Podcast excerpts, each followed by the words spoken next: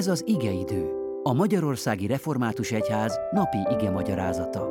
A mai bibliai ige szakaszról Pataki András Dávidot, a Budapest Fasori Református Egyházközség lelkipásztorát hallják.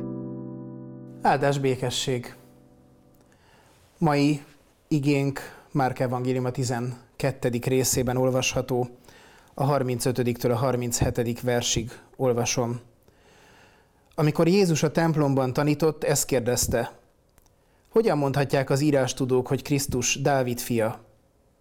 Maga Dávid mondta a Szentlélek által, így szólt az Úr az én Uramhoz, ülj az én jobb kezem felől, amíg lábad alá nem vetem ellenségeidet.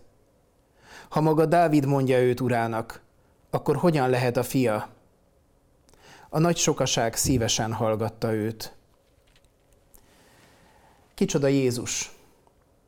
Visszatérő kérdése ez az evangéliumnak.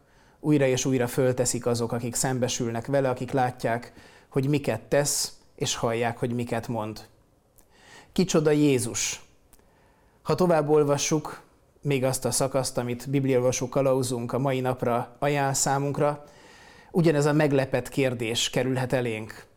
Kicsoda Jézus, aki rangsorolja a templomi adakozókat, sőt eleve diszkvalifikálja az aranyfokozatú támogatókat, akik a legtöbb pénzt adják, és kiemel valakit, aki csak egészen keveset dob a persejbe.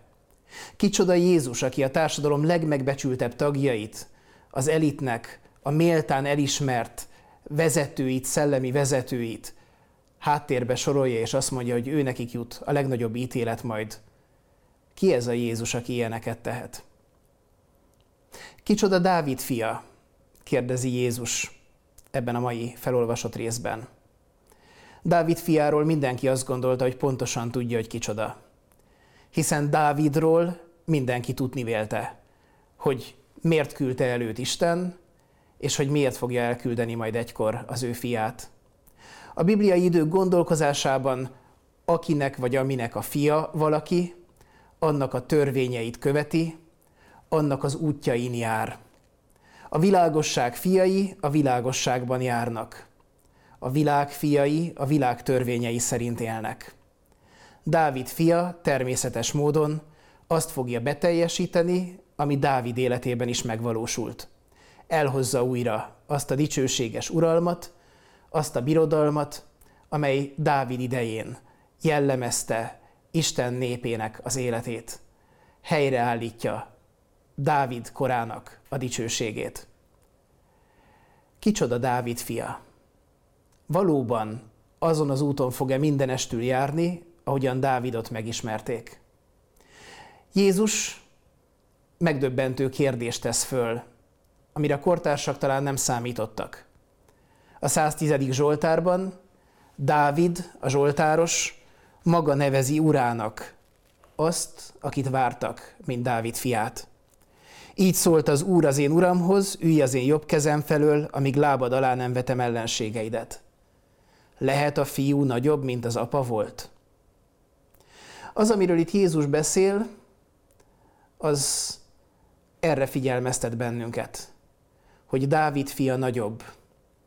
Nagyobb, mint Dávid, de nagyobb, mint a múlt nagyjai, Ábrahám, Izsák, nagyobb, mint Mózes, nagyobb mindannál, mint amivel korábban szembesültek. Ezért van neki joga ítéletet hirdetni az írástudók fölött.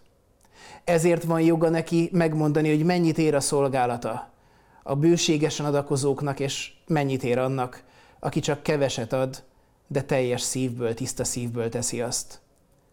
Ezért van neki hatalma arra, hogyha a kezébe tesszük az életünket, megőrizze. Nem úgy, mint Dávid, mert nagyobb, mint Dávid ő. Dávid fia olyanná lett, mint mi vagyunk.